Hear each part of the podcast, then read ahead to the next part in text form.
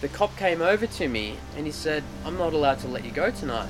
And I said, "What?" And he goes, "You might as well have shot a kid while raping them in front of me, because you're looking at a 25-year jail sentence." Underneath my mattress was all the blood from the person who'd been in there before me, who'd been stabbed. So for the first few days, I didn't sleep at all when I first got into prison. The first few nights, I didn't sleep at all. All right, guys, so today we've got a special video where I interviewed Daniel Witham, who was a long-time activist in the harm reduction space. And he's here today to share us a very powerful story of how he got a long-term prison sentence for holding mushrooms.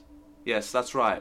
He went to a hardcore prison for magic mushrooms. You know, 2017, and the fact that this is still happening is just absolutely mind-boggling. So I think it's very important for everyone listening at home to share this story around. We explore many deep subjects such as Daniel's first mushroom trip, his time getting locked up in prison, how he got out of that whole situation, and also the, let's say, the corrupt system of prisons and drug laws and things like that. This is one of the most powerful conversations I've ever had the privilege of having, and I think you guys are really going to enjoy this podcast. And I'd really love to express my gratitude to all our Patreon supporters who have helped fund this show and hired production documentaries. And I'd also like to take this time to give a shout out to Jason Stevenson. So not only has Jason been a long-time Patreon supporter, but he also does awesome guided meditations, not only on his website, jasonstevenson.net, but also his YouTube channel. Please make sure to share this around, because I'm sure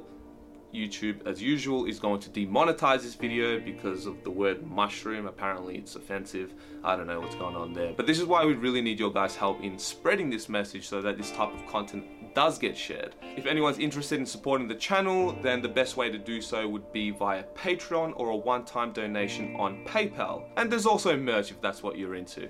But yeah, that's it, guys. And we're also on Spotify and iTunes, which is something that I almost always forget to mention. But yeah, anyways, see you in the next video. Bye.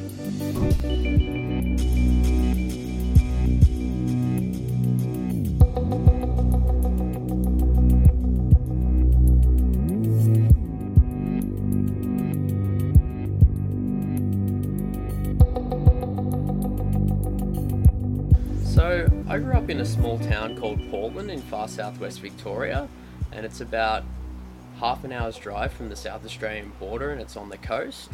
And my first drug use was using cannabis when I was about 12 years old. I smoked cigarettes first, but a proper psychoactive drug experience was using cannabis around the age of 12, and also using alcohol then. I first learnt about psychedelics at the age of 12. And I decided to not use them. I met a lot of people that had had really life-changing positive experiences, especially like artists and musicians.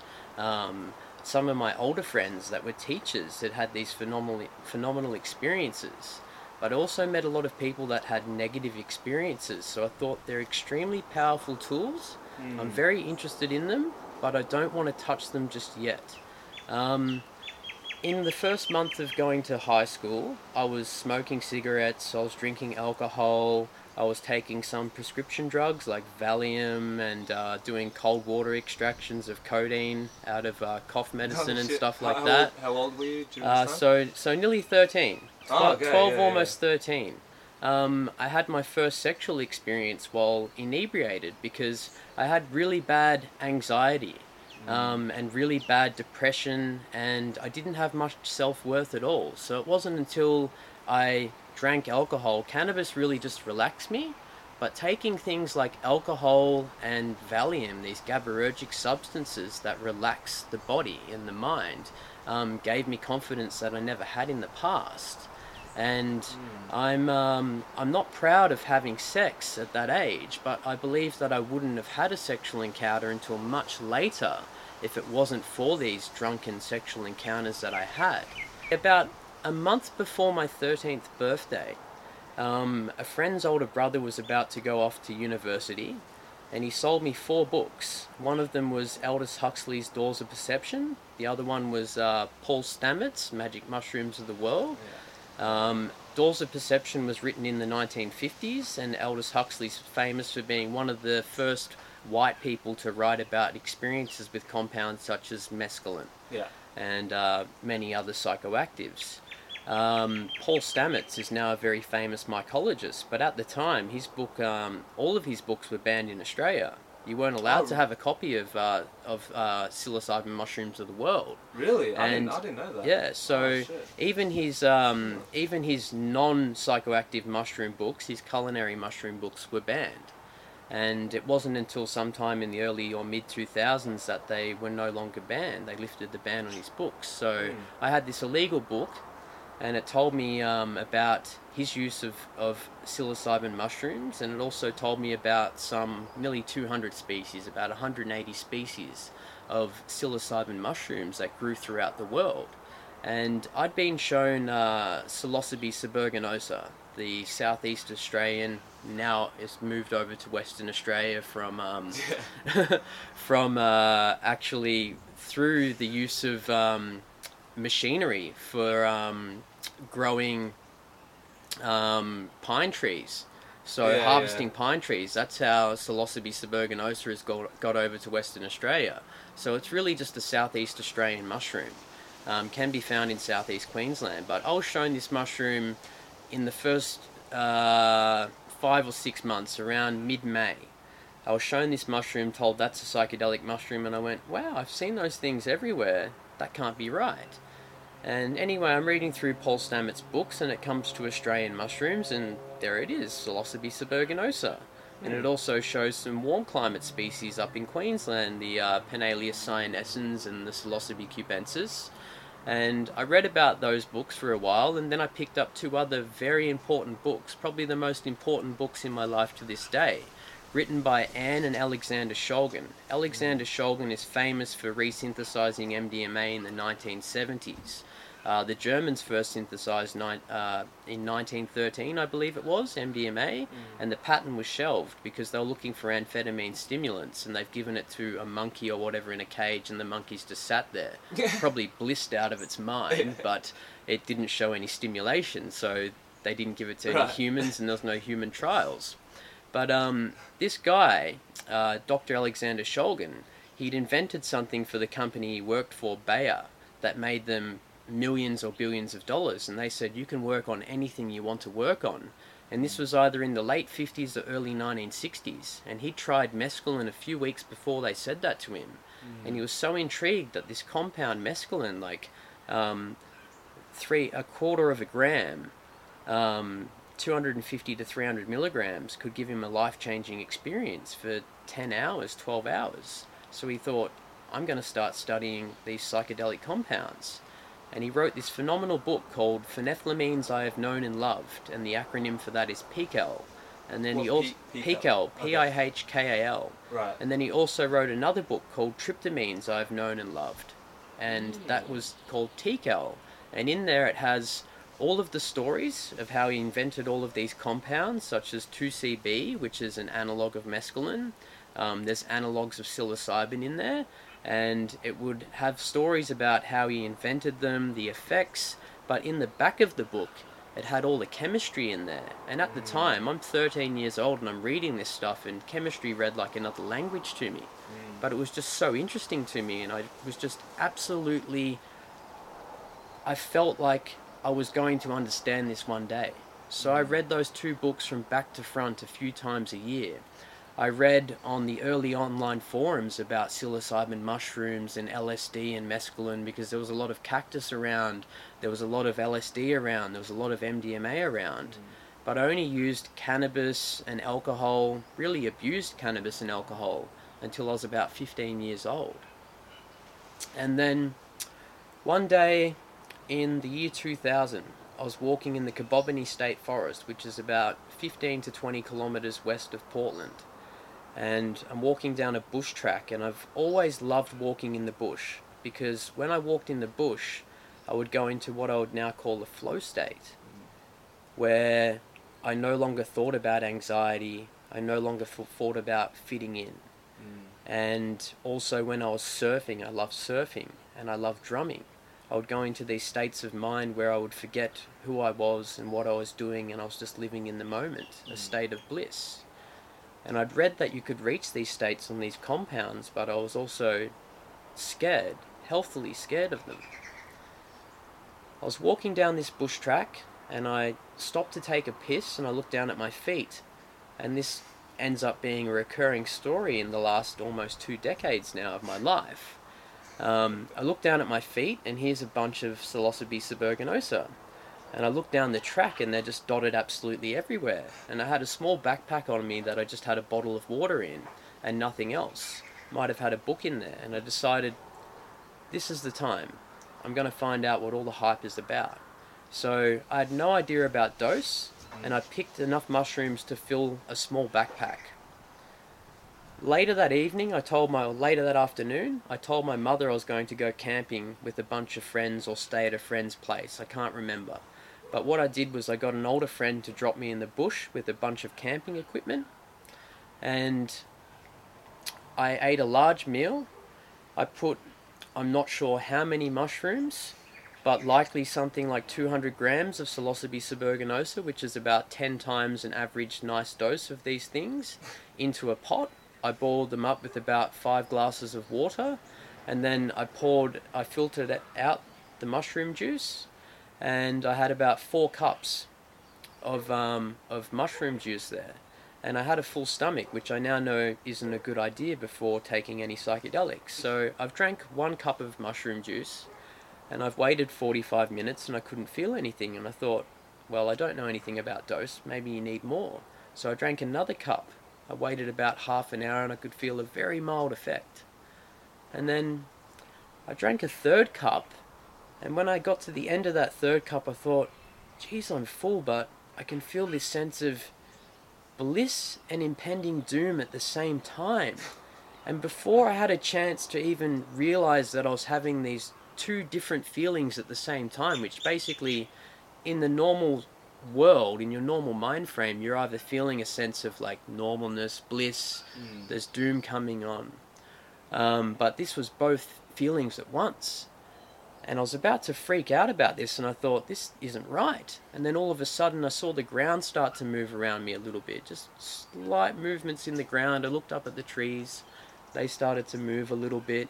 I looked at the fire that I built in front of me, and I started seeing faces of people that I recognized in the fire in front of me. And then my anxiety had disappeared, and I thought, that's interesting, but all of a sudden the visuals got so intense I thought, I need to get away from this, so I shut my eyes. And what I saw is, I can only describe as 4D patterns. These patterns were so beyond anything that I'd ever seen in my life, and geometrics, beyond kaleidoscopes or anything, any art that I'd seen, that I can only describe them at the time as 4D patterns.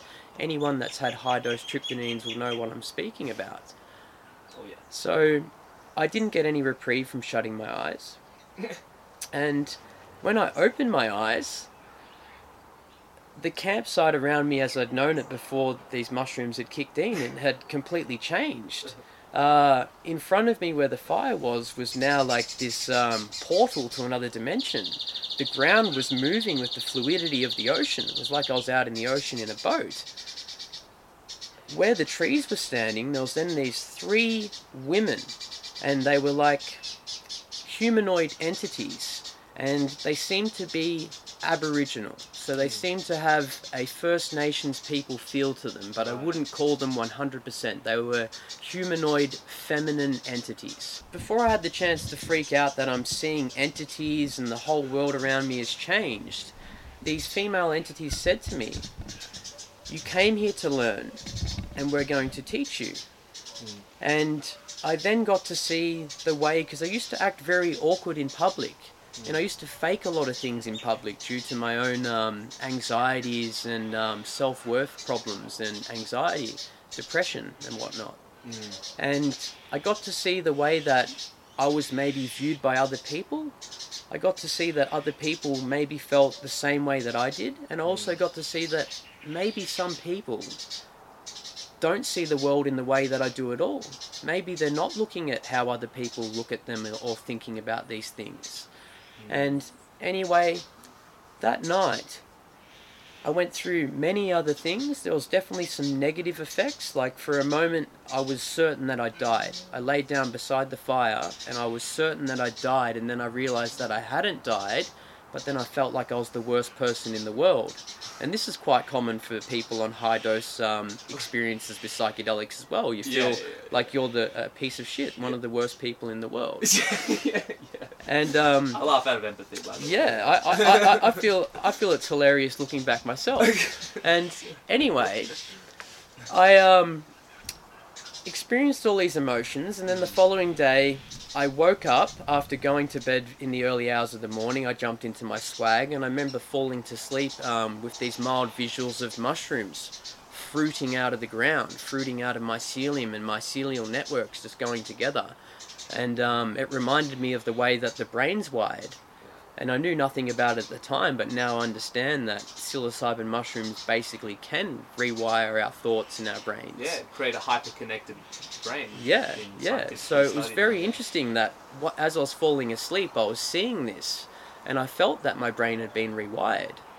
And anyway, the next morning I woke up quite late. I was usually up by 7 or 8 in the morning, and I woke up at about 10 a.m. because it's Victorian winter, it's probably about 6 or 8 degrees at this time, and I woke up to the sound of my friend's car coming to pick me up.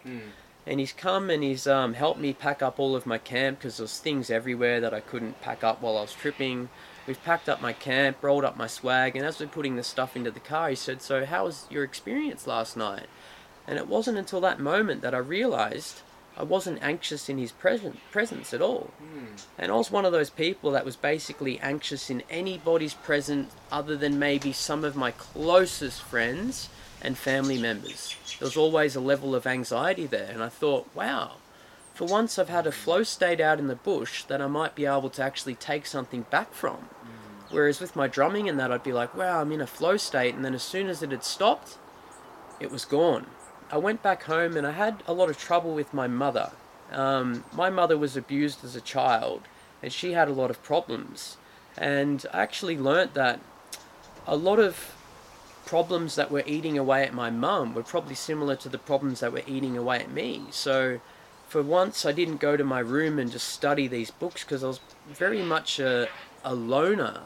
I would have a lot of friends, but I loved to sit by myself and just learn. I was a knowledge sponge. I'd take toys apart and try and work out how things worked, and read a lot of books and play drums, listen to music. And I sat down and I had a conversation with my mother, and I listened to her for once. And I could see inside her that something was eating away at her. And years later, I learned that my mum was abused as a child. And I thought, wow, this medicine could do so much for my mother. But anyway, I went to school, so that was on a Saturday night. The Sunday, I was pretty tired after that experience, and that's pretty common after a high dose, especially with fresh mushrooms. Pretty tired the next day, so I had an early night. And the Monday morning I went to school, and it was common that before the first bell, which was at 9 a.m. to go to class, we'd all get to school at 8:30 in the morning, and we'd go and we'd be smoking cigarettes. Some people would be drinking alcohol. Smoking joints is really common. I knocked all these things back, and there was always this very quiet girl that I always noticed her, but I never had the guts to go up and start a conversation with her. And I walked straight up to her and I started chatting to her. For once I had the guts to go up to a girl and talk to her, and I thought that maybe this girl's depressed or anxious or something, and I need to find out what she's about. It actually probably gave me an amount of ego. Like, a lot of people talk about dissolving the ego and this being a positive thing. If anything, I basically had no ego, and it was a negative thing for me, because it made me suck at many social roles. So dissolving the ego isn't always a positive thing, completely dissolving it. We need some level of ego there. Having too much ego, obviously negative, so there's got to be balance in life. With everything. I started a conversation with this girl, and it did turn out that she was a very interesting person. She was just very quiet, very in her own mind, and she became the first girlfriend that I'd had, and later on the first lover that I'd had, without being inebriated. And it didn't take much for passionate love to flow between us without the use of any substances. And for about 2 months, I had this overwhelming feeling of empathy. I still had some depression, still had some anxiety, but I felt that I was very much on the road to some sort of cure. I'd found some sort of medicine that actually worked for me, instead of like alcohol that would open me up for a period of time and then I would feel like shit later. Yeah. I'd taken something that would open me up to levels beyond anything else, and then for weeks or months later I would feel very positive. So then I decided to try mushrooms at a far lower dose, probably a tenth of the dose that I'd had originally. And I found that quite interesting. I didn't see any entities or anything, but I had very beautiful positive experiences, got to walk around the bush and view it from angles that I'd never been able to see before. I tried LSD. I tried MDMA, which I find a phenomenal substance, but it's something that you should take very rarely. I tried mescaline cactus, very, very grounding substance, and I can see why they call it the grandfather. It felt like I had my grandfather sitting on my shoulder and like telling me things that I needed to hear but didn't always want to hear, or showing me things that I needed to see or didn't always want to see. In a very gentle, loving way. Yeah. And I started growing cactus, and I started growing active DMT acacias from that age of about 15 years old. And I had a very great respect for these things. And then years later, I became very versed in metal engineering, metallurgy, and I studied a lot of pharmacology and organic chemistry. And in my mid-20s, I went to a lot of festivals, and I also had a lot to do with the harm reduction scene, because I saw that there was so many people out there taking substances. By the age of 15, I saw that our whole drug law thing was an absolute farce. Like, why do we have alcohol out there that's legal and we're not allowed to smoke cannabis? I've done a lot more stupid things on legal alcohol before and after I was 18 than I have on any other compound, basically. Yeah, I think every Australian can relate to that. Yeah, and the only other thing that I would say that would be more dangerous, or especially in combination, is other things that affect the same area of the brain. Benzos like Xanax and Valium.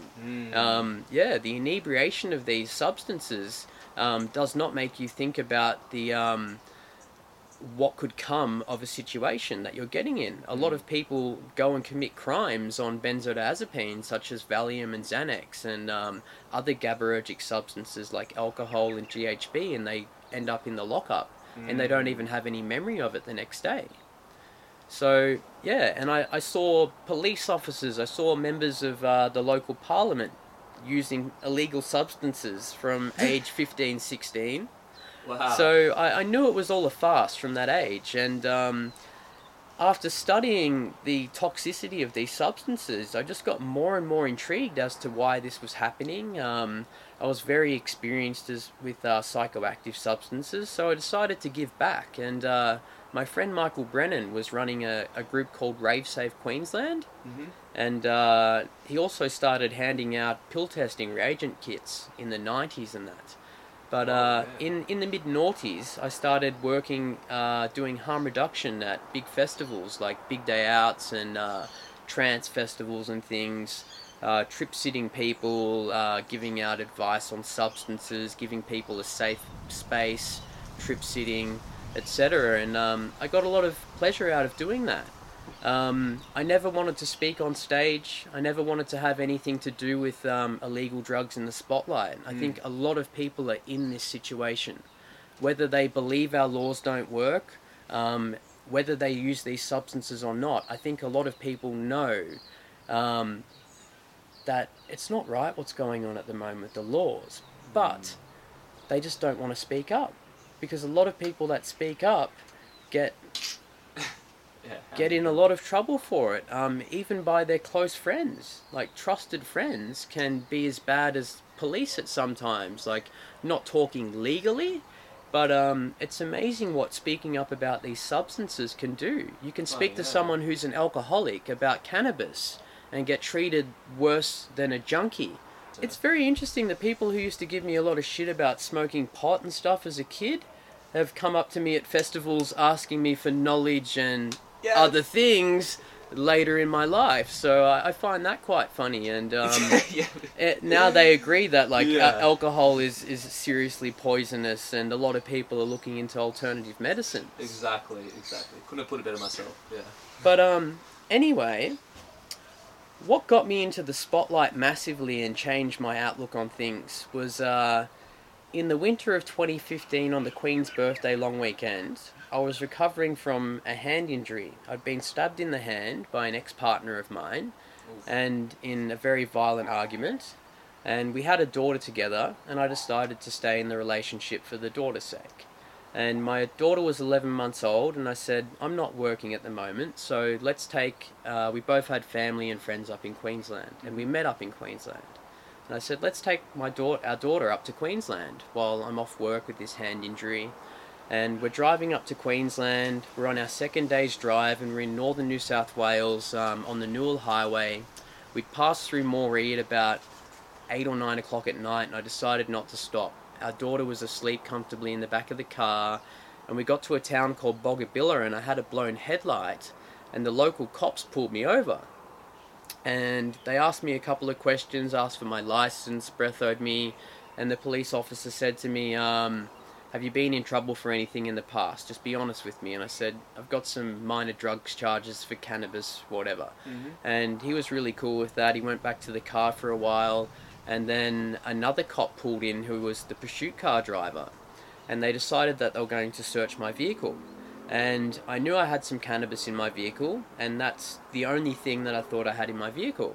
So I didn't want my daughter and my partner to end up going into... I knew I was going to have that cannabis found. I knew I was going to be arrested for it, so I said, anything you find in the car is mine. I want my daughter to be with her mother. And I never wanted my partner at the time to be arrested and have my daughter taken away from her father or her mother. So I didn't want that to happen. So I said everything in the car was mine, and then my daughter and partner were free to go. They found the cannabis, and then they were going through some bags in the back of the car, and they found a plastic container. It was a Hoyt's herb container, and they've opened the top of it, and inside it was a plastic bag, and there was some mushrooms in there. And they'd been in that bag for a very long time, and they were not mine. That's as much as I'll say about it. They were not mine, but I'd said that everything in the car was mine. So in that bag was 23 grams of dried Psilocybe subaeruginosa. The bag weighed about 5 grams, and the police, instead of pouring the mushrooms out when they weighed them, they weighed them in the plastic bag, and they said you should... When I said something about this, they said you should be thankful that we're not including the weight of the plastic jar. So, I've never heard of anyone getting high from a plastic bag, but I know of a lot of people getting caught with tiny amounts, especially of powdered substances, and then putting them on the scales in the bag and including the bag weight. So, after they knew nothing about psychedelics and the law, the police that arrested me. And it took them, I was sitting in a jail cell for about 2 hours. So I was arrested at about 11 o'clock, and at 1 o'clock in the morning, the cop came over to me, and he was super nice to me. And he said, I'm not allowed to let you go tonight. And I said, what? And he goes, you might as well have shot a kid while raping them in front of me, because you're looking at a 25-year jail sentence. And I went, 2.5-year jail sentence? And he goes, 25 years.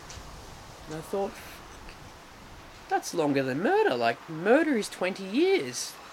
And I'm like, I've had some silly things in my car over the years, but you're telling me that I am actually going to go to jail. I'm not free to leave here on bail for 23 grams of mushrooms in a 5-gram bag.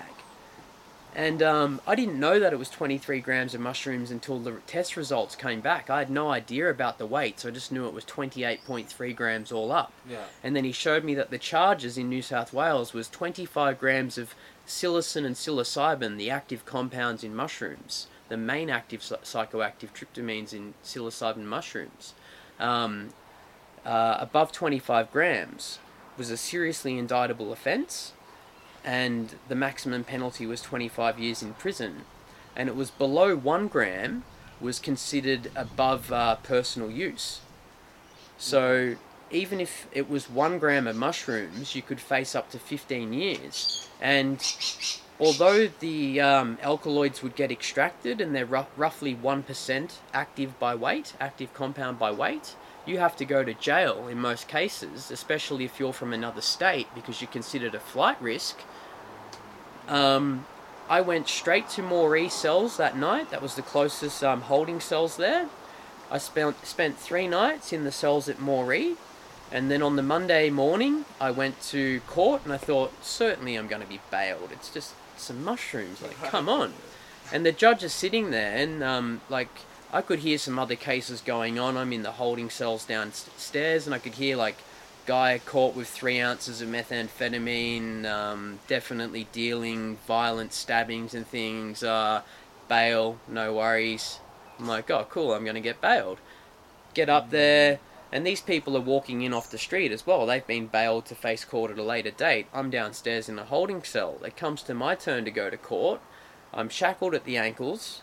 I'm handcuffed around the wrists. I'm taken and put into a holding compartment there, and I have to stand for the judge, and they read out the charges, and they say it's 28 grams, and they say that it's a drug of dependence. And that's the interesting thing about these psychedelics. Anyone who knows anything about the pharmacology of psychedelics, putting them in the class of drug of dependence is about as unscientific as you can fucking get. Seriously, mate. Yeah. Try and take psychedelics 10 days in a row and tell me that they're addictive. Most people are scared off from taking them for the second day from a single dose. Anti-addictive, I think, would be the right terminology. They're basically anti-addictive qualities, if anything. Exactly. I've met more people who've been scared for life from psychedelics than I have people who are daily addicted to it, Took the words from my mouth, Tom. Took the words from my mouth. So, anyway, I had bail denied, even with offers of, many thousands of dollars of money put up for bail to stay at certain places. Yeah. There was a chance I heard that if I had some family in New South Wales, all of that was denied. I found out I didn't have any close family relatives in New South Wales anyway, but we tried everything to get bail. Mm. And it was mind-boggling. And then I had to accept that, okay, I'm no longer just going to be in a cell in Moree by myself. And I thought it was bad enough. You had to eat McDonald's for lunch there. You're eating a shitty breakfast, and dinner was made at the local pub. And then Tuesday morning, I get put on a prisoner transport vehicle and I get sent to Tamworth. Tamworth prison was built in the 1880s. There is no heating or cooling at Tamworth prison. It can get probably 40 plus in summer, and it can get down to about -7. So I'm in there in the Queen's birthday long weekend in June, so it's freezing cold. I hadn't smoked cigarettes for about 3 years. I get offered a pack of White Ox. I start smoking cigarettes. For those who don't know what White Ox is, do you want a brief explanation? White Ox is what they basically call prison tobacco because it's the strongest tobacco in Australia, and basically only really hardcore Aussie Ocker tradesmen and prisoners or ex-prisoners smoke this White Ox. It's very, very strong tobacco. Yes. And, I decided to take up smoking again, and I was instantly, I was asked and had a few cigarettes scabbed off me. I knew nothing about being in jail, and I also had this hand injury, because I'd been stabbed in the hand recently and had the stitches taken out a few weeks earlier, so I could barely roll a cigarette, and people were looking at me, and they could see that as a weakness, so I had a shiv pulled on me, and I was bashed for my tobacco the first day that I was in Tamworth prison. And I thought, this is pretty shit. And sorry to cut you off, is Tamworth prison, is that a maximum security? No, so Tamworth prison, they have 2 areas. They have an open prison population area, okay, and then they have an area called SMAPS, and I was told to go into the SMAP area, and open population is mostly I hate to say this, but it was mostly Aboriginal people, and it was very sad that the population of areas like Tamworth are a few percent our First Nations brothers and sisters, and the prison population is a majority, at least 50% or more, of First Nations descent. That broke my heart. And then I'm in there for mushrooms, right? And then I start seeing people injecting drugs.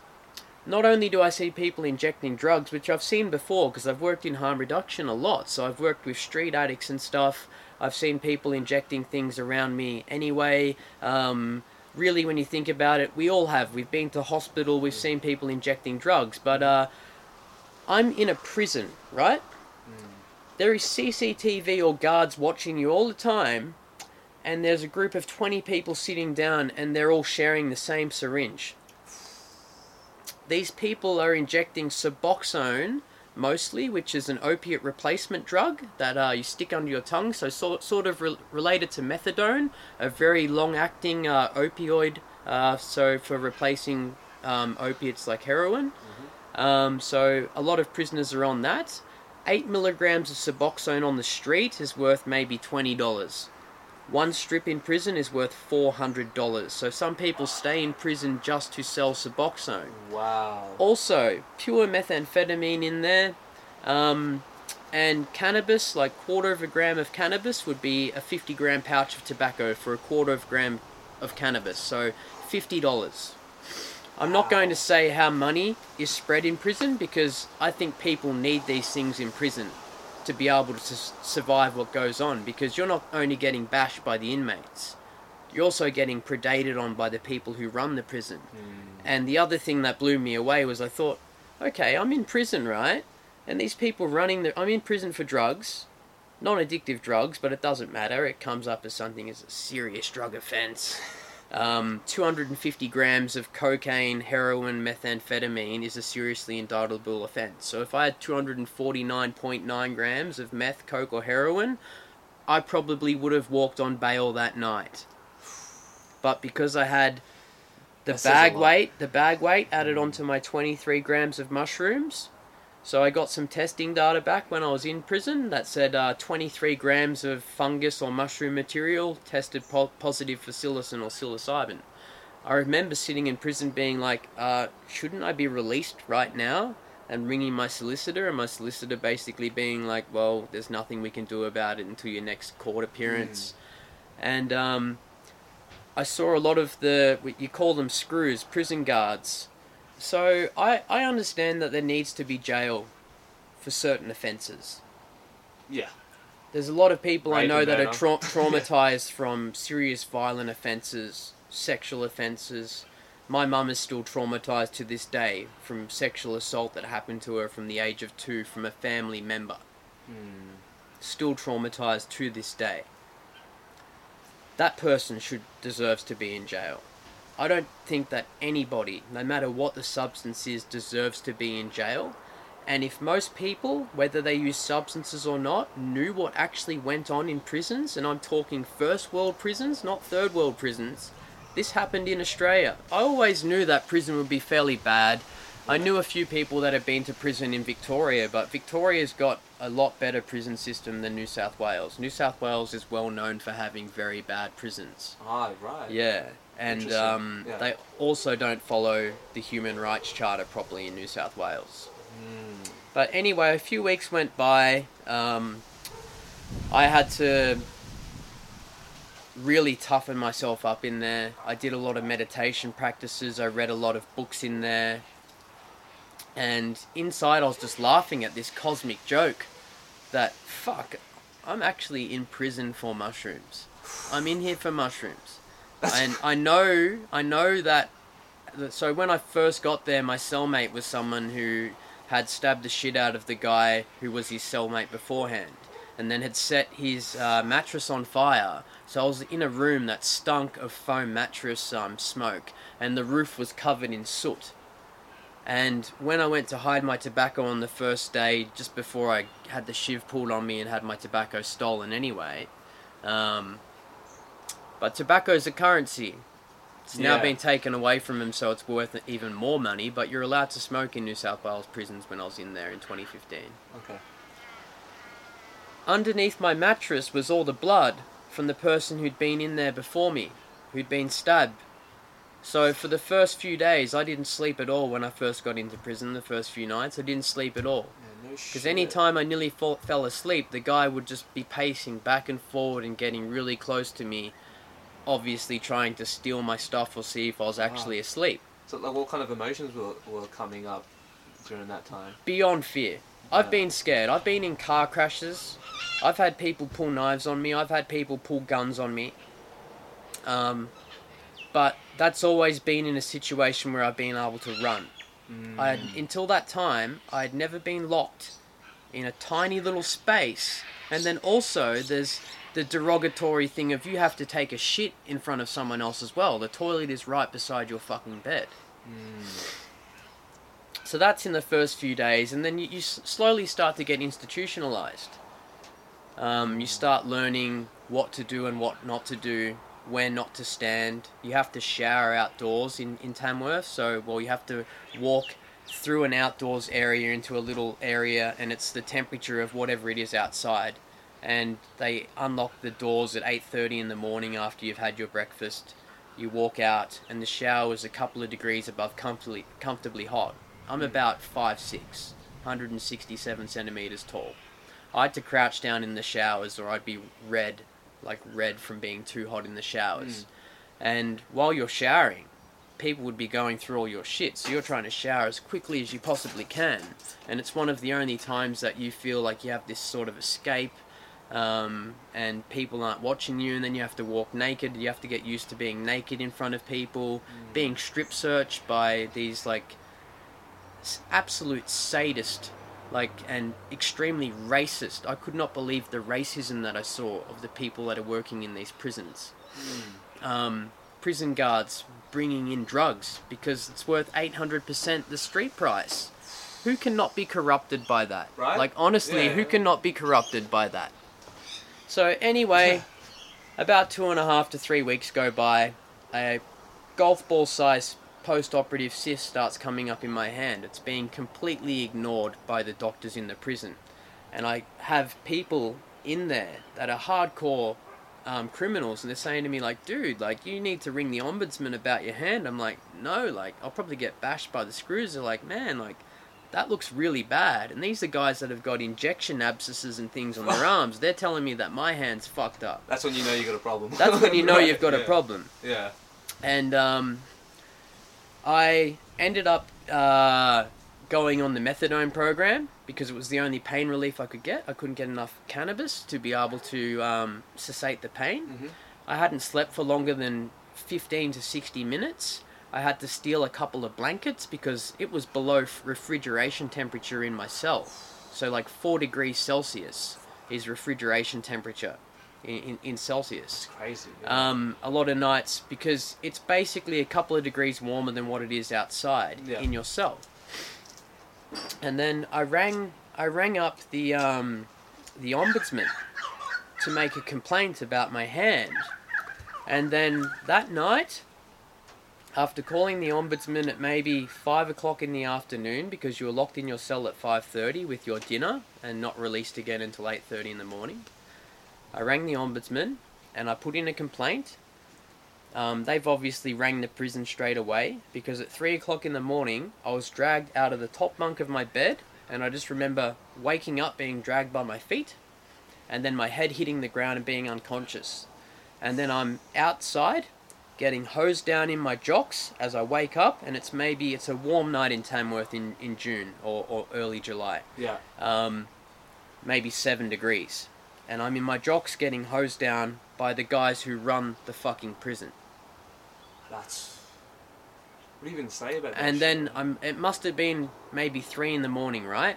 And then at about close to twilight, 6:30 in the morning, some other prisoners were brought out and they started laughing and saying, man, you must have really pissed someone off, Dan. And they knew who I was out there.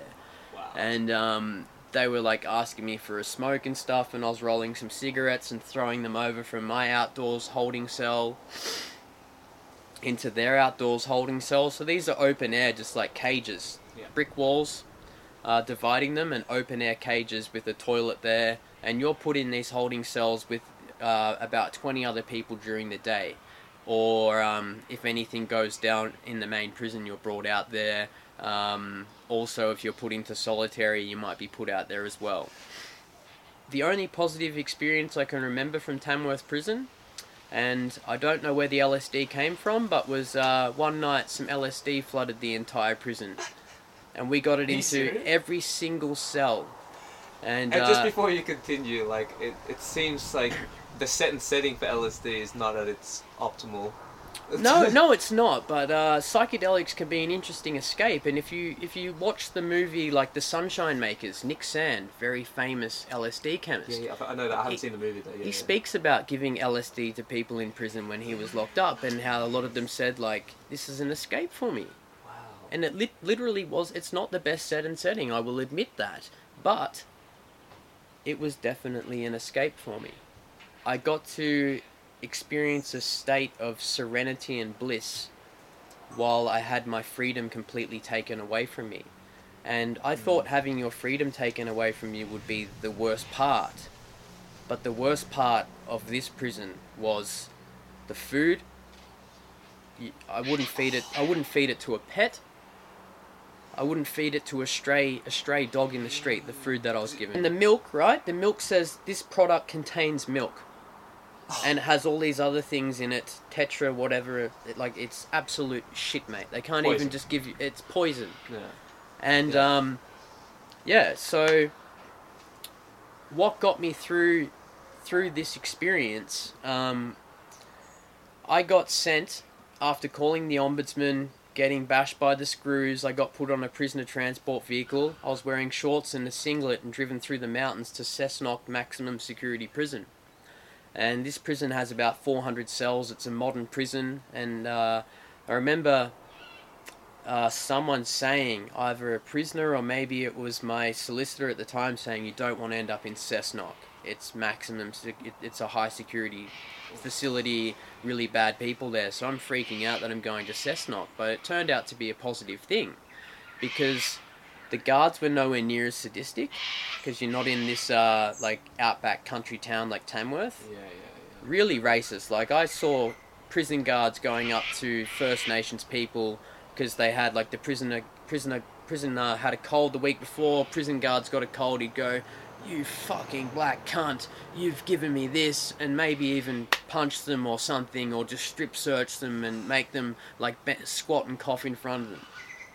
Just, and maybe because they've had a fight with their wife, and then they'll walk up to whoever's the big guy in the prison and give them some drugs to be sold, and then they would use their ways to get the money back to them, which I'm not going to mention. Anyone who's been to prison knows how the money flows in there. Yeah, it's very interesting. I met people that wanted to stay in prison because they can make more money in prison. They've got a roof over their head. They've got no family or friends outdoors. I can see why that happens. They become institutionalized. Yeah. And if you're on Suboxone and you're on the highest dosage, 4 8-meg strips a day or whatever it is, 38 meg a day, you can make thousands of dollars a day. That's crazy amounts of money. Yeah. Wow. Massive. More money than most people can make on the street. And lower risk than being on the street as well. Yeah, it's not like someone can come and kick your door down with a gun. But anyway, I get moved to Cessnock Supermax Prison. Finally, some doctors looked at my hand and said, like, yeah, it is pretty serious. Started saying in court that I needed to go down to Victoria to see the operating surgeon to get some surgery done on my hand. In Cessnock modern prison, you had a shower in your cell at a decent temperature. There was a divider wall between the dunny and your cellmate, so you didn't have to watch each other's shit. Yeah, dunny means toilet for the non-Australians. Toilet, so divider wall between the toilet. Yeah. And yeah, so that was positive. We got locked down for 2 days in Cessnock prison, and we didn't know why. Yeah. So we're stuck inside for 2 days, and everyone's starting to get pretty wild.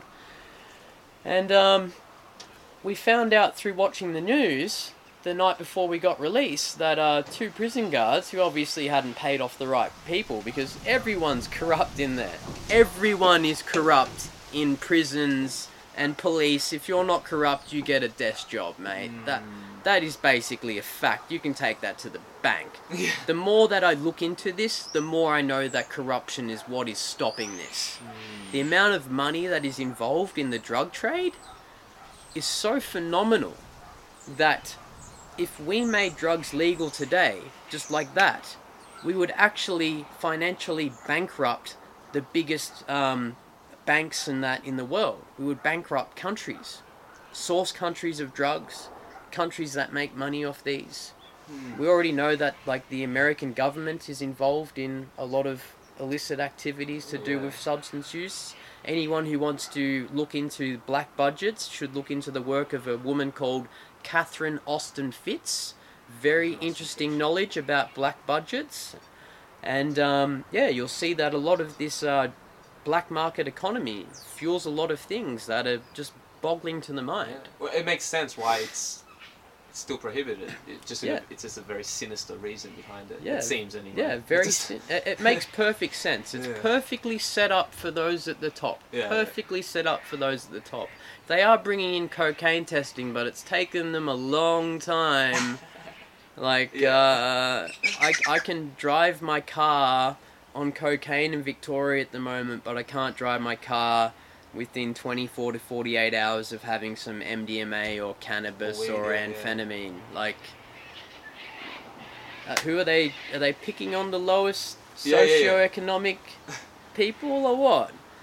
It is a joke. And I'm all for blood alcohol testing. Blow in something, it gives you a rough reading of how impaired you are. But these lick tests, that it's like, imagine alcohol's legal, but instead of blowing in something that says you're under 0.05 and you're legal to drive, you lick something and they say, oh, you've had some alcohol in the last 24-ish hours, therefore you're not allowed to drive your car for 48 hours and you have to front court in the next month, and it could cost you it's thousands of dollars in some states. Exactly. Doses everything. So it's very interesting. You have to be very careful with drug driving these days. So anyway, I eventually got released from Cessnock prison. Two security guards, the reason we got locked down was two security guards got caught bringing in cocaine and parts for handguns. There was mobile phones in this prison. There was some of the best cocaine I've had in the world in this prison, because you don't take in impure substances when you're taking them into prison. Highly pure heroin, really, really good cannabis, all of these things. And people were just getting high all day because there's nothing else to do. And people are learning about, people go in there for being a methamphetamine dealer. Some kid's been caught too many times, he's 19 years old, okay, you're going to go to prison. And they come out an expert criminal. And for the rest of their life, and even people for just growing cannabis or whatever, for the rest of their life, they can't do anything because basically, I've heard it said very well, and I remember reading this when I was probably 12, 13 years old. One of the most dangerous things you'll ever do with an illegal substance is get caught. And I thought, how can this be true?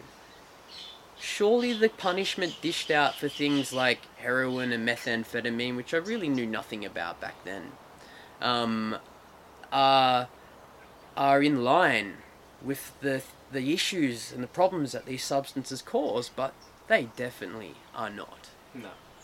And how come 250 grams is the seriously indictable amount of those substances, and the maximum penalty is 10 years jail? And for psilocybin, it's 25 grams of pure psilocybin. You're charged with mushrooms as 25 grams, but that would be 250 grams if you got caught with 1/4 kilo of mushrooms, and I'm sure a lot of people have that amount in New South Wales. It's 100 grams in Victoria, so that would mean 1 kilogram of mushrooms. If they extracted all of the active alkaloids from those mushrooms, you're facing 25 years. In Victoria, if you're within 500 metres of a school, they can add on another 5 years. That's crazy. So murder is 20 years in Australia. Like, sure, some serial killers and other people get longer than 20 years, but an average murder sentence in Australia is 20 years. Well, you're obviously taking mushrooms is worse than taking another person's life. Definitely. Yeah, like taking psilocybin mushrooms must be worse than killing someone. It's pure evil, man. Yeah. Because otherwise the laws wouldn't be this way. Exactly. Would they? No, of course not. That's fucking crazy. 20 years for murder and 25. 25 years for psilocybin. 25 for mushrooms. Years. They grow everywhere. Yeah, and I will give you the file to show you the Victorian laws, because I showed you inside earlier the Victorian laws. I'll leave a link in the description box and all that if you guys want to have more information on that. So after 4 weeks in Cessnock prison, I finally got released. For 2 weeks. For 10 weeks bail to Moree, which is the town that I was first locked up in. And after 10 weeks bail in Moree, I finally got 2 weeks bail back to Victoria to see the surgeon who originally operated to fix my hand. And when I got back to Victoria, I was meant to be there for 2 weeks, have my hand fixed, and then go back and face whatever in New South Wales. I had to make the toughest decision of my life.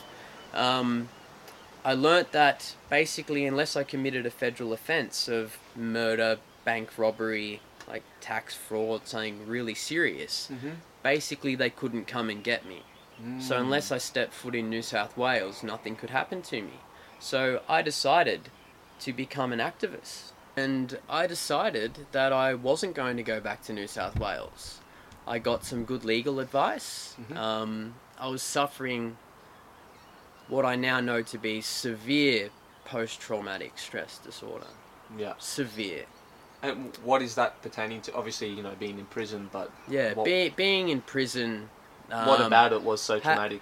Having to be on edge all the time. Yeah. I ended up with some really good cellmates in the end, so it was only those first few nights. I ended up with some good cellmates. I had to do some things that I'm not proud of to get some good cellmates. I had to do some things I'm not proud of, but unless you do those things, you're going to be in danger. Yeah, it's survival. And it wasn't until I was in Cessnock that I slept for 3 hours in a night. I managed to get some Valium in prison. I managed to get some decent cannabis, and it was above 7 degrees Celsius. Like, the average night was about 10 to 15 degrees Celsius in your cell there, instead of like 3 to about 7 degrees Celsius. I was shivering after stealing 2 blankets, shivering through 15 to 60 minutes sleep in Tamworth prison. No heating in a prison. No heating. That's fucked. Ridiculous. Having to shower outside in below 10 degrees Celsius. Yeah. Completely normal. And being treated like you're absolute scum by people that are meant to be there to protect you and happily bash you just for fun. So, yeah, very interesting situation we've got going on there. Like bullies and that working in the prison system. You can easily... that there was no help for... Like, say that I was in there for an actual serious crime. There was no help for me in there to help me be reformed. Right. If psilocybin really was a drug substance of dependence. Yeah. And I was addicted to that compound. No mental health workers. There was no mental health workers in there. There was no priests in there. The only decent information that I got given was a nurse showed us how to use a bleach agent to clean out a dirty syringe. Okay. So you wouldn't catch hepatitis if you wanted to use intravenously, which I didn't. They showed us how to, literally, a nurse showed you how to clean out a dirty syringe. There should be clean syringes in jails. There's clean syringes outside of jails. Yeah. They hand out condoms in jails, and rape is very rare in jail. There's usually a few gay guys in there that get paid to have sex with other men in jail. Okay. So that surprised me. I was scared of being raped for a very long time. Yeah. When I first got moved to Tamworth, and then when I first got moved to Cessnock, I was freaked out about getting raped. But didn't seem to be a thing. Maybe it is in other prisons. Okay. And this particular one, it wasn't that big of an issue. But it wasn't an issue. So I get back to Victoria. My ex-partner was a methamphetamine addict.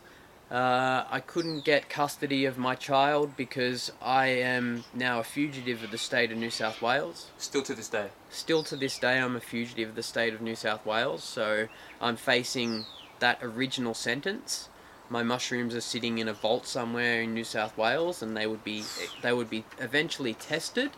They would extract the alkaloids, but I've now done the runner, so I'm facing a charge for skipping bail as well. Mm.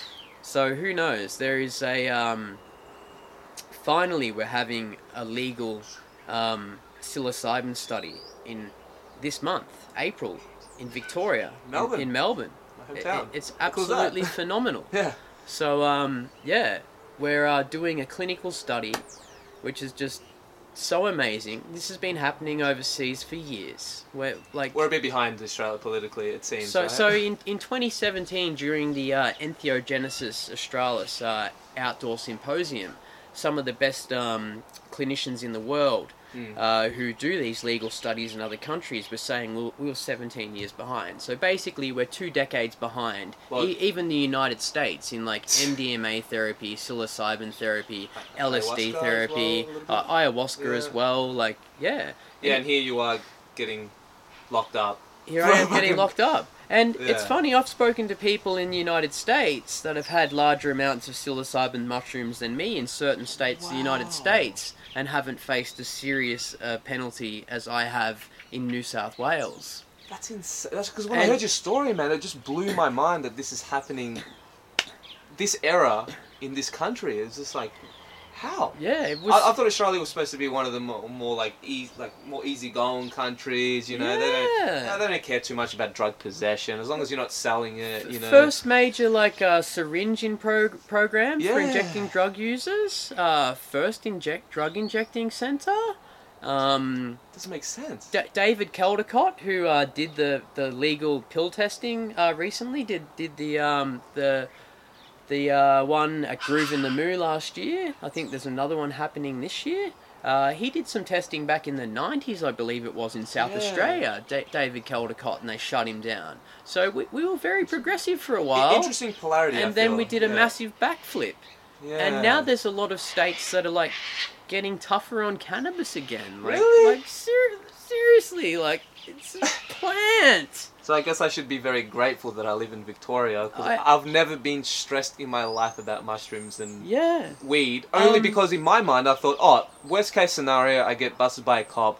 They're not going to seriously put me away for something like this, right? Here's an interesting admission, and I've heard this from so many people that I have to say this, Tom. Yeah. I've been out hunting mushrooms more than a few times. Once or twice? With police going past me and either waving at me or stopping and being like, hey, I hope you're picking the right ones because, like, we heard that the wrong ones could seriously injure you. Wow. And they can't be bothered with, they know, like, just like, one of my good mates is a cop, and even he says, like, we don't have, like, a mushroom department. We don't care about that kind of stuff. I know, I've met a fair few cops that have used illicit substances or just can't be bothered that haven't used illicit substances. Most of them have. Yeah. A lot of them, like Sunshine Police Station recently, a lot of them have been arrested for bashing dealers and taking all of their drugs and then on-selling them. I think they nearly had to shut down Sunshine Police Station. Sunshine's a suburb of Melbourne in Victoria, one of the capital cities, major cities in Australia. So, corruption's everywhere. It's very interesting that police officers as well, some of the latest statistics, it's been a while since I've looked this up, but, like, you're lucky to get drug tested once every 1 to 2 years as a police officer, and you're the one enforcing these laws. And, like, back in my hometown, wow. Yeah, it's a good point. Yeah. In my hometown, the footy team that had all of the police officers at it there was a cop who was well known for bringing in the hash brownies if they won, and they commonly won the grand final every year. There was a well-known cop for bringing them in. And like yeah, that, right? Yeah. It's and weird, man. Even they know it's no big deal. Yeah. I remember, like, as a teenager, I'd go to watch the surf, and, like, I used to use a lot of cannabis. I now rarely use any substance at all. But, I was smoking weed watching the sets come in, and then I looked to my right and there's two cops sitting there looking at me, and I'm like, fuck. They roll down their window and they're like, I roll down my window and they're like, what are you doing, mate? And I'm like, just looking at the surf. And they're like, just looking at the surf, eh? They come over, and I had what's called a Springer. Yeah, Most Aussies know what a Springer is. Yeah. So it's a fruit juice bottle with a bit of rubber tubing on top. Very classy way to smoke cannabis. Yeah, yeah. Very classy way not to smoke cannabis. And they smashed the bottom of my bong, they poured out my mix, and they drove away. They just said, this is a very stupid place to smoke cannabis. Yeah, yeah, yeah. And I hear this a lot. Yeah. I remember driving around in South Australia many years ago when the cannabis laws were very lax over there, back when I was like maybe 18 or 19, and my friend had just chopped up in the passenger seat, and we get pulled over because I've got a blown tail light, and my friend's like holding this chopped up weed, and the cop goes, why is your friend freaking out so much? And I'm like, I don't want to say this, but he's holding cannabis, and he's like, oh, you're allowed to have a couple of plants in South Australia, so it's all cool. Like, it's all, this is all about the tail light. Tell your mate to like chill out. And he couldn't believe it. We forgot that we were over the border, because we grew up so close to the South Australian border. Yeah. Yeah. Not to diverse too much in point, but just to, because I personally want to know this, is it still legal to have plants in South Australia? I don't believe it is. I'd need to look it up. I get mixed reviews. You're not allowed to have anything in Victoria.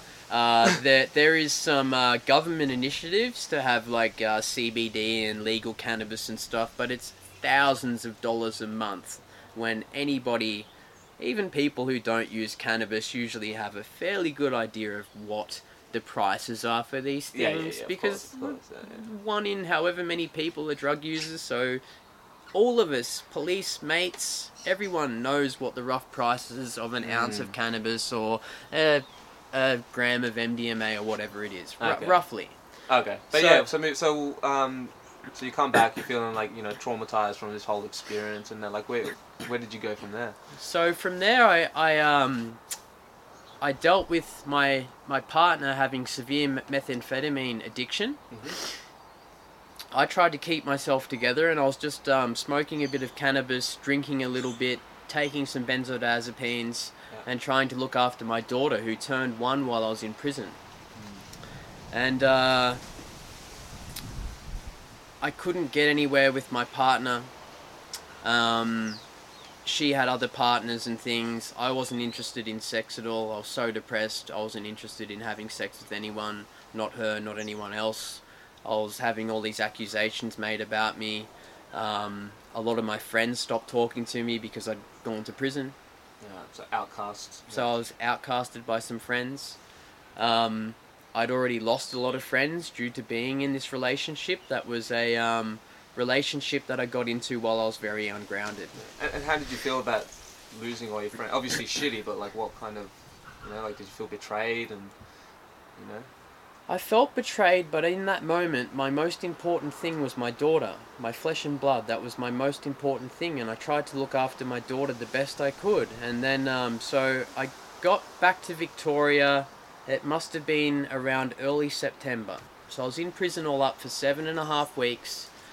I was on bail for 10 weeks in New South Wales, and then I came back to Victoria sometime in September.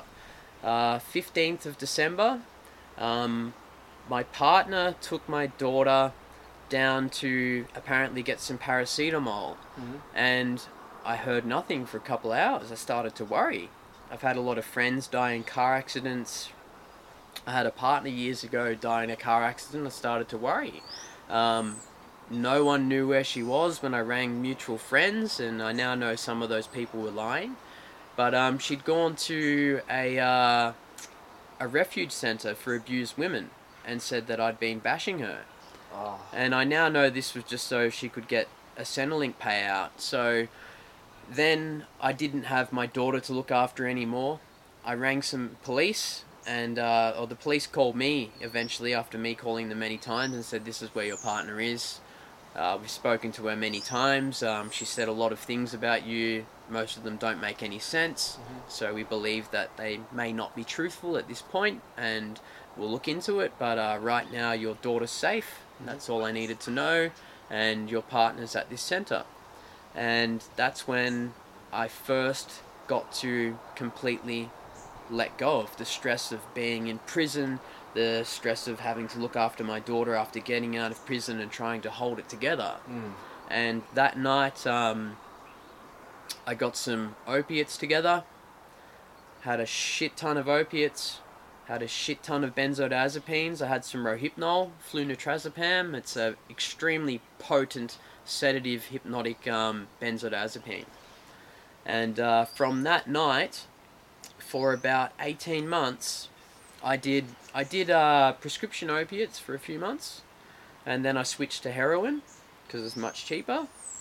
And for about 3 months, I increased my use, and then I got to a point where I basically did nothing but wake up from being passed out on sedative hypnotics, really strong alcohol, loads of cannabis, and using heroin. And I knew I was severely addicted because every time I woke up, I was shaking so hard that even grabbing a can of alcohol, I would be like cracking the lid open. And I'd never had a serious... I'd abused things in the past, but I'd never had an addiction. Right. I'd had mild withdrawals from like being in Canada at college for months and like drinking alcohol every single day and coming back and shaking a bit. But I'd never been like this. Mm-hmm. So it got to a point where I went from using nasally heroin to starting to use intravenously. And I was waking up and I was taking 8 Rohypnol tablets, about 3 10 strips of 5 mg diazepam, so Valium tablets. Mm-hmm. The average dose is like 1 to 2, 10 mg. Okay. So I'm taking 30 of these tablets. I'm taking 8 Rohypnol tablets, the average dose of Rohypnol, and that's a Schedule 8 substance up there with opiates and everything. So it's in a schedule above most benzos. Xanax has recently been put up there. Well, because for those who are listening at home, most people refer to like Schedule 1, 2, and 3. In Australia, it's a little bit reversed, so is it right? It's a bit reversed, yeah. So... in Australia, the highest schedule is Schedule 11, and that's considered to have no medical value whatsoever. So that's Schedule 1 in America, basically. And that would be Schedule 1 in America, I believe. Yeah. Yeah. And that's where psilocybin and all the psychedelics... yeah, all the psychedelics are up there. Cannabis, in surely not 11. These days, right? I'm not sure. I think cannabis depends on the state. Okay. And all the laws are different from state to state. Okay. I know a person who's been arrested and charged for 80 grams of mushrooms in Tasmania. Mm-hmm. And he was charged under some old law where psychedelics were looked at as basically like a suicidal tendency type thing. Oh. So he was charged with some... really old draconian law of like trying to take your own life, and it was some like fine and weirdly worded charge from like a decade ago. I met him in 2017. Maybe kill his ego. Yeah. Maybe. So it was seen as like a way to commit suicide. So Tasmanian law is very different to Victoria. Okay. Yeah. If I'd gotten over the border, I believe I was only 10 to 20 kilometres, maybe even less than 10 kilometres south of the Queensland border. Mm-hmm. So probably if I floored it and got into Queensland, I think it's 100 grams in Queensland. Okay. So, make sure that you know the laws in your state and territory because they are so different. Yeah. And in Victoria, as I know from my own experiences and that of so many other people, the police don't want to deal with it. Unless you're at a music festival... where they're kind of given orders they need to like crack down, because they're doing that at all music festivals now. But on average, the police they don't want to ruin someone's life for picking psilocybin mushrooms. Yeah, exactly. And a lot of cops, I don't want to say a lot, but I'm sure some cops would understand that drug addiction is a medical problem, not a criminal problem, so it makes no sense. A lot of them do. Like now, like I helped to push for the injection center in North Richmond back in 2017, and the police were so happy that we were out there pushing for it because they were sick of being the first responders because the ambulances were so busy. They shouldn't have to be first responders, and they also shouldn't have to be working on any sort of drug problem at all. It should be a medical issue. And where it has been medicalized, we've seen ages of first use drop. Like, you look at places like Portugal, I think the age of first use of all substances has gone up by about 2 years on average. Wow. So for cannabis and everything, I think cannabis was roughly 15 and now it's 17, and other substances, like harder substances, if you want to call them that, we're about 17 and now they're in the higher teens. Okay. And overall use has dropped. And the amount of heroin addicts before they legalized personal heroin use is now at a small percentage of what it was before it was legalized, decriminalized for personal use amounts. Wow. Yeah. That's crazy. Yeah. I was doing crazy amounts of sedative drugs. Yeah. All sedatives. I was not taking any sort of substance unless it sedated me and helped me forget about everything that was going on in my life. Yeah. I felt that there was no way forward in my life whatsoever. And one night, I had a lot of very, very strong honey oil, butane extracted cannabis oil, like very, very, very strong cannabis. Sounds delicious. I'm vaping a bunch of it, and I forgot to take my Rohypnol before I started vaping it. I hadn't had any heroin, and I've just fallen asleep. And when you have a lot of these sedatives, you just don't dream. I don't think I had a dream for more than 12 months straight.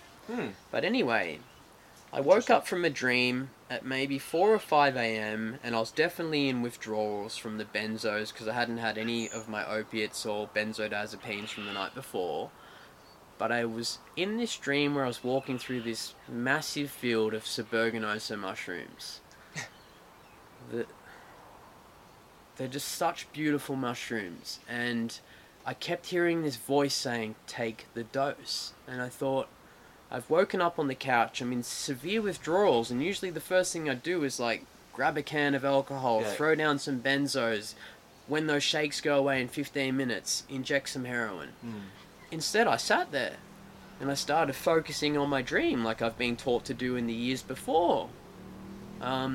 Used to be a very with-it person. I used to use a fair bit of substances, but I was a very hard worker as well. Very positive person in the community, and a lot of that got taken away from me from being thrown in jail for a naturally occurring thing. But anyway, I woke up from this dream and I thought, well, the only thing that take the dose could mean would be take the dose that you were originally arrested and charged for, because I had completely fallen out of connection with psychedelics. I hadn't had a psychedelic for more than 2 years because I hadn't had them for several months before I'd been arrested. Yeah. Outside of cannabis, if you... Outside of cannabis, which is definitely a psychedelic, and I'd had that LSD in prison. But other than that, definitely no, like, entheogens that were natural and where I tend to get my most healing from. I decided to take the dose that I was charged with, and because I was on these potent sedatives, it was definitely dulled a bit, but I took 28.3 grams of Psilocybe subaeruginosa mushrooms, and I don't recommend that anybody does this at all. They're in the top 3-ish potency mushrooms in the world. Yeah, I can vouch for that. Anyone who doesn't believe that can look them up. But anyway, I decided to grind up 28.3 grams of mushrooms that I weighed exactly. I ground them up. I made a golden milk. I poured it onto them like cereal, and I just sat there slowly eating them after I'd eaten about 3 or 4 Datura stramonian seeds because I knew I was going to be very ill. And the scopolamine and stuff, these tropane alkaloids that are in nightshades, can stop the nausea, and I knew I was going to have a lot from this dose. So over about half an hour to an hour, I slowly ate an ounce of mushrooms, very potent mushrooms, almost double the potency of Psilocybe cubensis, the most common mushrooms. Yeah. So basically you could say I had roughly 50 grams of cubensis mushrooms. People freaking out listening to this, right? They're like, what? That's like... So, yeah. Anyway, I sat there, and by the time I finished that bowl, I felt the first positive tingle in my body in well over 12 months. I felt that kind of sense of impending doom that you get from any high-dose experience, especially these potent wood-loving mushrooms. Anybody who's had strong wood-lovers in America, Psilocybe azurescens, people know, these mushrooms that are high in baeocystin and other alkaloids. Very strong sense of impending doom when they're coming on, especially at heroic or above heroic doses. Yeah, I felt that in the background, but also felt some positive senses and just this sense of familiarity that I should be in this space right now, and why the fuck have I not done this sooner? Mm. Things around me started to change colour. I started to laugh. My body was shaking like fuck because I haven't had my benzos. I haven't drank my alcohol, I haven't had my heroin. About halfway through the trip, I had to take some diazepam. I had to have a tiny little line of heroin because I was so addicted that I was going to just be vomiting and just fitting. Right. You can risk seizure from the withdrawal of these prescription substances. Opiates, that they can be prescribed. All the benzos I was on were prescription substances that I was abusing.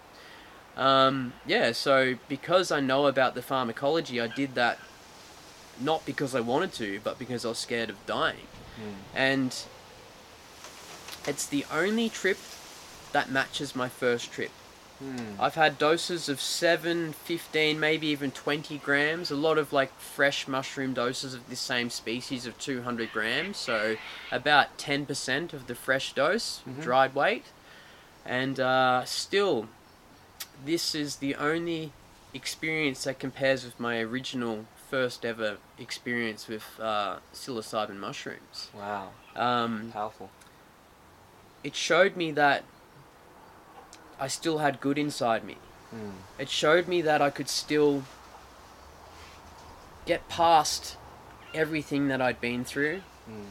It showed me that deep down I still was loving, that the things that I'd gone through could happen to anyone. Mm. It showed me that maybe it was a positive thing.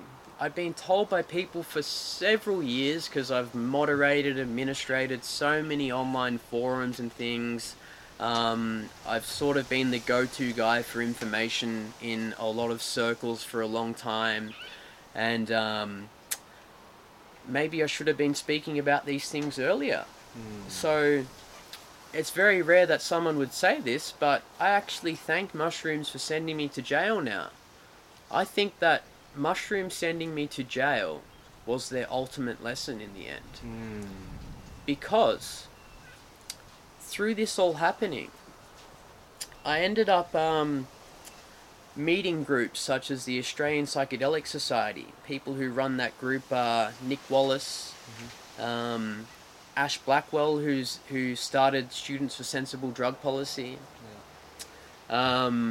Then there's other people like Dean Wright, who's in the Australian Psychedelic Society. Many, many beautiful people.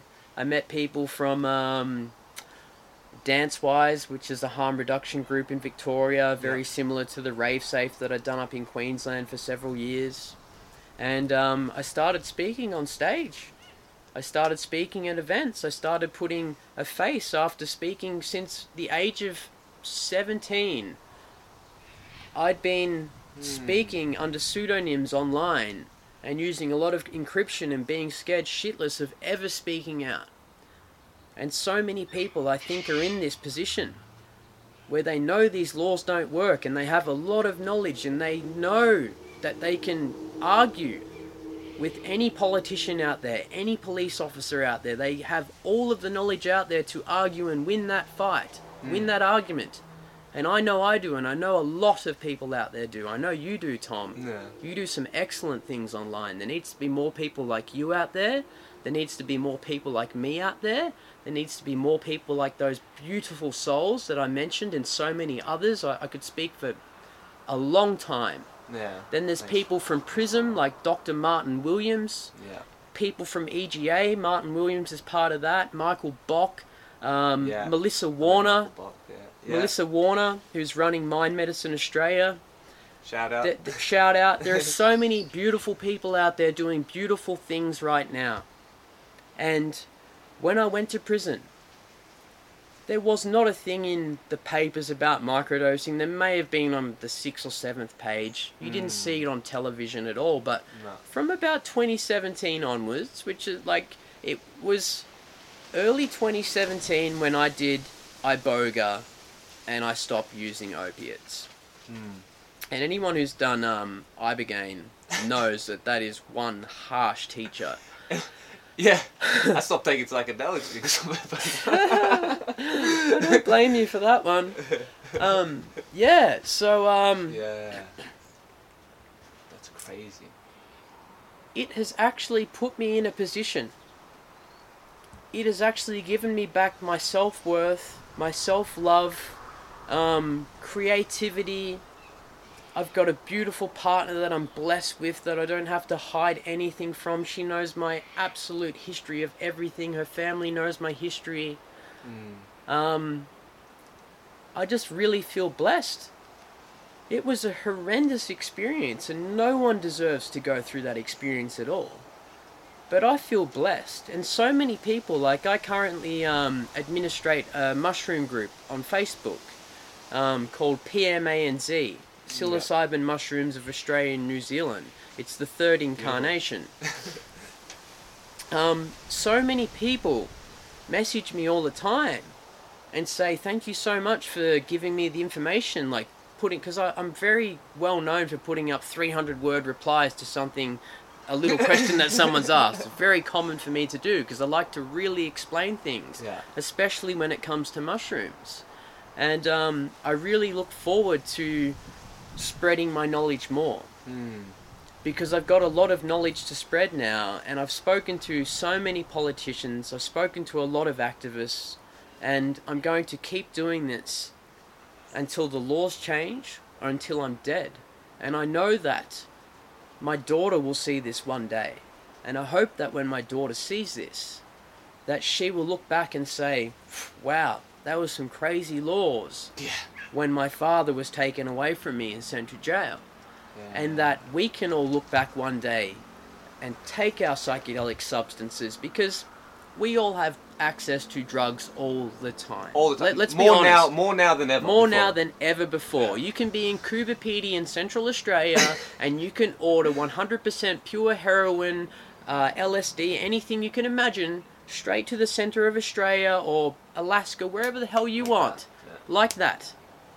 As long as you got money? As long as you got money, you can get it there. It doesn't matter where you are, you can get any compound.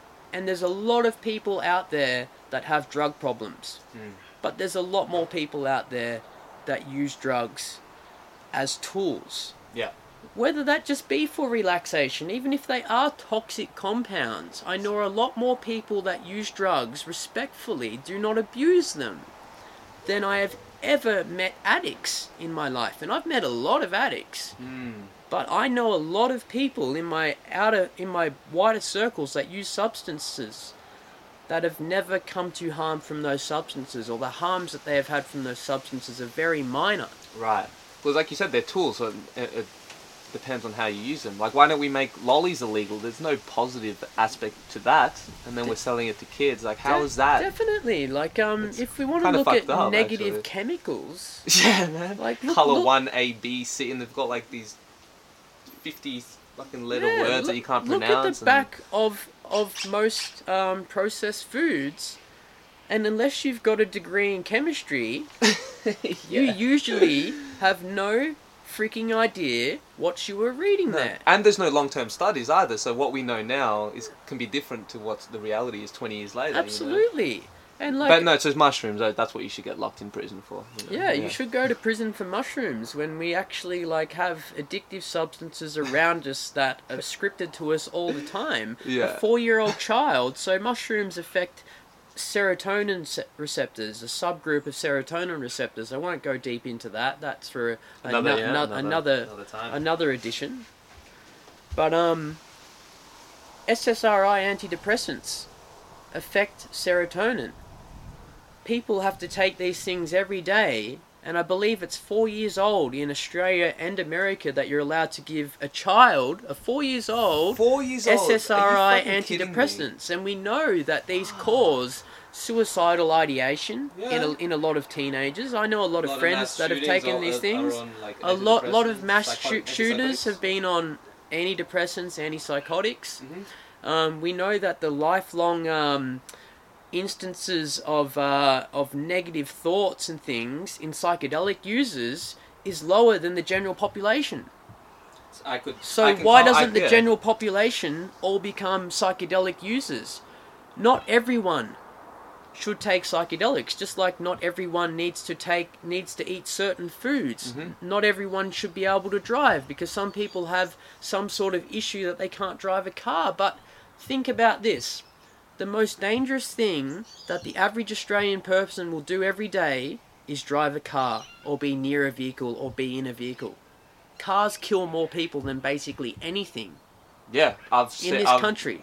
Dude, I have this vivid memory of seeing this motorcycle crash into a car next to me and blood pouring out of his head like a fucking faucet.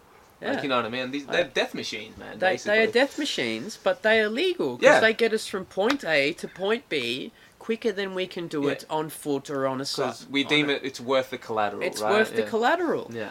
And we allow alcohol. Do we deem that alcohol is worth the collateral? No. Because we know now, just recently, alcohol has surpassed cigarettes in Australia because... Really? Yeah, the amount of people that have stopped smoking cigarettes in the last decade or so, alcohol is now causing more harms than cigarettes. Wow. Education. Because through education. Because alcohol, there are no anti-alcohol ads. None that I've seen. It's actually usually No. And it's very interesting that it's very interesting that alcohol is in that group of substances that affect GABA. Yeah. And a lot of people should look into these substances because like benzodiazepines like Valium also affect GABA. And it's only these substances. Opiate addiction can kill you through overdose, but it's very difficult and basically impossible to die from opiate withdrawal. You'll wish that you died, but alcohol withdrawal can kill you through seizures, and benzodiazepine withdrawal can kill you through seizures, and you can be prescribed benzodiazepines fairly easily. It's getting harder, but as it's getting harder, there's more potent black market benzodiazepines out there. Yeah. Of course, because anywhere there is a market for something, there will be a supply chain made for. Exactly. Yeah. And you don't go into a store and buy a carton of alcohol and have the person say, safest to only drink 1 to 2 of these an hour, mate. Yeah. They just take your money and give you the box. It was very interesting at a festival earlier this year. I spoke to some police officers. Yeah. And, I wanted them to sign a pill testing petition, or a drug testing petition, and they couldn't do it because they were on duty, but they all agreed it was a positive thing, that substance should be getting tested. Mm-hmm. One of them even went further and stated they should be legal. I'm sick of not being able to work on cases of rape and like serious crime, theft, and all these like really actual crimes that have... victims, because let's face it, most drug use is a victimless crime, and most crimes that are related to drug use are due to their illegality, mm-hmm. theft and everything. So even if you don't use these things, you should want them to be legal because you're paying higher taxes. People usually are robbing your house or breaking into your car because they have a drug addiction. There's not many people that are doing these things that aren't trying to fund a habit. There are a subgroup of people that just have a tendency to want to steal things, but that's another matter. But most people that are trying to break into cars and make in houses and whatever else and rob people on the street, which has happened to me as well at gunpoint, usually are suffering from addiction. Mm. And a lot of these compounds that are sold for hundreds of dollars a gram are only worth cents per gram. Fucking insane, man. It is fucking insane. We seriously are living in an insane world at the moment. Yeah. Alcohol, a highly addictive toxic solvent, legally available in any amount that you want, over the counter from the age of 18, when the brain is still developing at that age. Alcohol, like, available over the counter at the age of 18. Most people are using it well below the age of 18. Cigarettes as well, mm-hmm. in the highest risk factor of any danger to a person or the people surrounding those people as well. The violence from alcohol is phenomenal. The loss of productivity at work for people being hungover is phenomenal. The increased productivity from psychedelic use, we're seeing that right now with microdosing in Silicon Valley and places like that. Which a lot of billionaires and millionaires are like very open about taking these psychedelics to give them perspective. And which I also think is slightly negative, because they're taking away from the high dose aspect there, and they're making it a productivity thing, which is trivializing. Yeah, trivializing the compound. But there's always a negative side to putting something in the mainstream, and I've seen that with psychedelics themselves. Yeah, there is. There's a lot of people that are getting hurt from going and taking heroic doses because they want to have ego death at the moment. Yeah, exactly. And they're not reading up enough. They're just hearing, wow, psychedelics, I can see all these things and I can meet entities, and then they're going and having a massive dose of DMT or LSD and not realizing this thing lasts for 12 hours, or even mushrooms last for 4 to 6 hours. And what's the thing about ego death? Your ego comes back. It's going to come back. It comes back. And sometimes, a lot of times stronger. A lot of times it comes back stronger. Reinforces the ego. It's kind of I used the analogy of lifting weights. Yeah, just... And then it gets destroyed. The muscles get ripped apart. And then it has to, I better be stronger for the next load. You better buff up for the next one, mate. So, I'm totally spiritual. I exactly. Yeah, this game. Charles Manson used a lot of psychedelics. There you go. Yeah, that's a good point. Yeah, and they tried to militarize these things, and they haven't been able to. Yeah. But we can go into all that. For those listening at home, can you just give them any advice for maybe someone who is going through legal trouble or is terrified of the law, or maybe someone wants to take mushrooms but they're too scared of the law? You know what I mean? What would you say to them? So, to anybody who wants to take any psychoactive substance, especially psychedelics, I tell them that they should research them first. Research them as much as possible. I am so grateful that when I was offered these things so many times around me, I decided not to do it, even though I saw probably an 80% chance of positive outcomes. I still saw that negative there. I highly recommend having some sort of flow state practice. Meditation's very difficult for some people. I found using poi or staff, fire twirling type things, drumming, anything that has a rhythm, dancing, these are all flow state things. Yeah, creative outlets. Very, very good for when you get stuck in those, which can be very common for first timers, thought loops. Yeah. On psychedelic substances. I've been through those. And when you end up in a thought loop when time no longer exists, or it feels like time has stopped, you can feel like you're going to be there forever. But remember that these things always end. They always end. Yeah. And a lot of the most difficult experiences can turn out to be the most positive experiences. Yeah, I can attest to that. I've had quite a few experiences where you look from the outside, I'm like, oh my God, that sounds horrible. Why would you say this is a positive thing? But it's hard to tell yourself why you're in it, but most times, especially if you integrate, it definitely can turn out to be a beautiful thing. Definitely, and that integration. I cannot recommend integration enough. And at the moment, the Australian Psychedelic Society is doing integration circles. They're mostly doing them in Melbourne at the moment, and they're doing them up in Sydney. The more people that we get along to these things, and you can learn how to integrate psychedelics yourself, or if you're someone who does psychedelic integration, I would love to connect with you.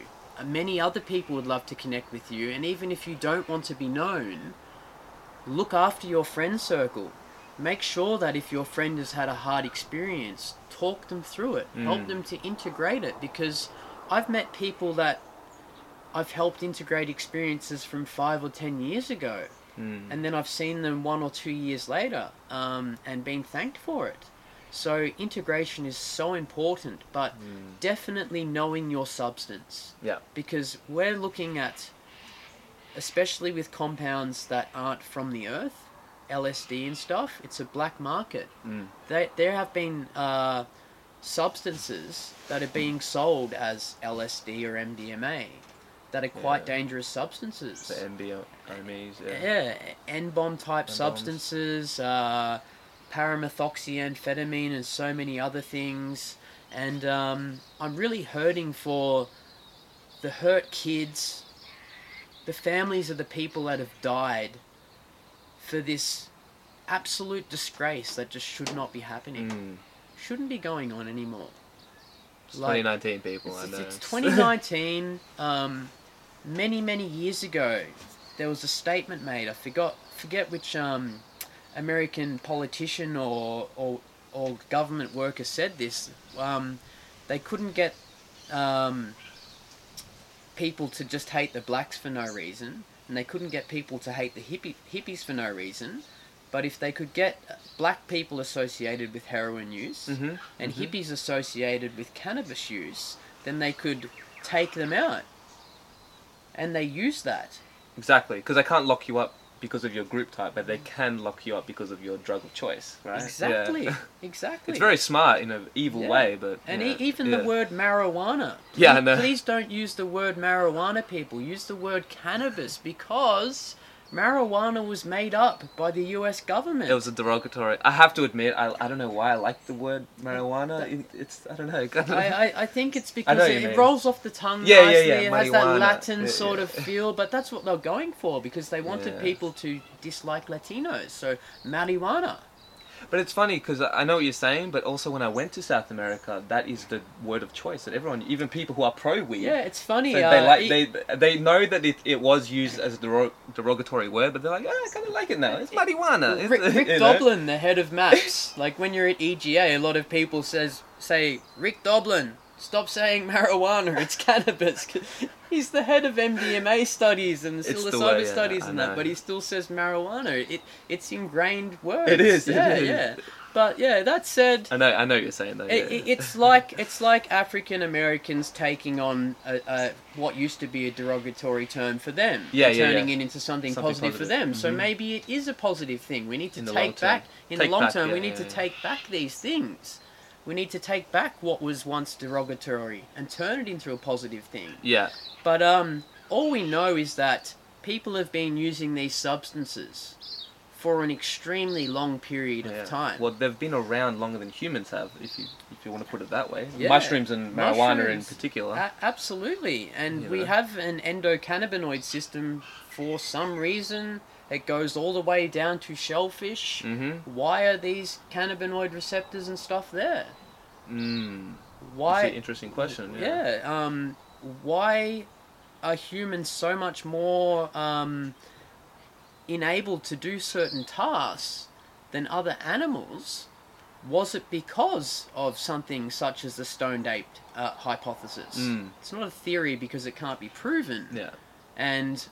I'm not going to say I sit on the fence with this one, but maybe it is because we followed animals out on the prairies and we were following their dung, looking for bugs, and every now and then there was some cubensis mushrooms. It could definitely be a significant factor. Pernalia cyanescens. Sure. Yeah. Like it could be a significant factor. We will never know. But we do know at the moment that these can open people's minds massively, and maybe if that happens millions of times over a long period, it changes the way that a species thinks. Yeah, well, even just one generation. Look how much of a big impact the 60s era had. Like, you know what I mean? So, yeah, incredible. Every person makes a difference, whether you even realise it in this lifetime or not. Yeah, so. Yeah. But yeah, man, we'll leave it at that. I'd just love to thank you for coming on, brother. I really appreciate it. Thanks for sharing your story. You. Can you tell the people listening at home where they can find you if they want to connect with you and just what you're up to? If you want to connect with me, my name is Daniel Witham, last name spelt Witham. You can find me on Facebook. My email address is danielwitham86@gmail.com. And please get onto the Australian Psychedelic Society, any psychedelic societies in your country. Support Students for Sensible Drug Policy, the Global Support Don't Punish movement, and any other group that you know of in your country or your local area doing these things. And please click on the links below and give these videos a like. This guy's doing really good things in the world, and so are a lot of other people. Trying to, but thanks, man. Thanks very much for watching. Awesome. Cheers, guys. And don't want to get into it here, but let's just say we will be making a mushroom safety guide thing. It's going to be epic. Just keep an eye out. Spread some epic psilocybe knowledge to the masses. Spread the spores of knowledge. Exactly. They must be spread.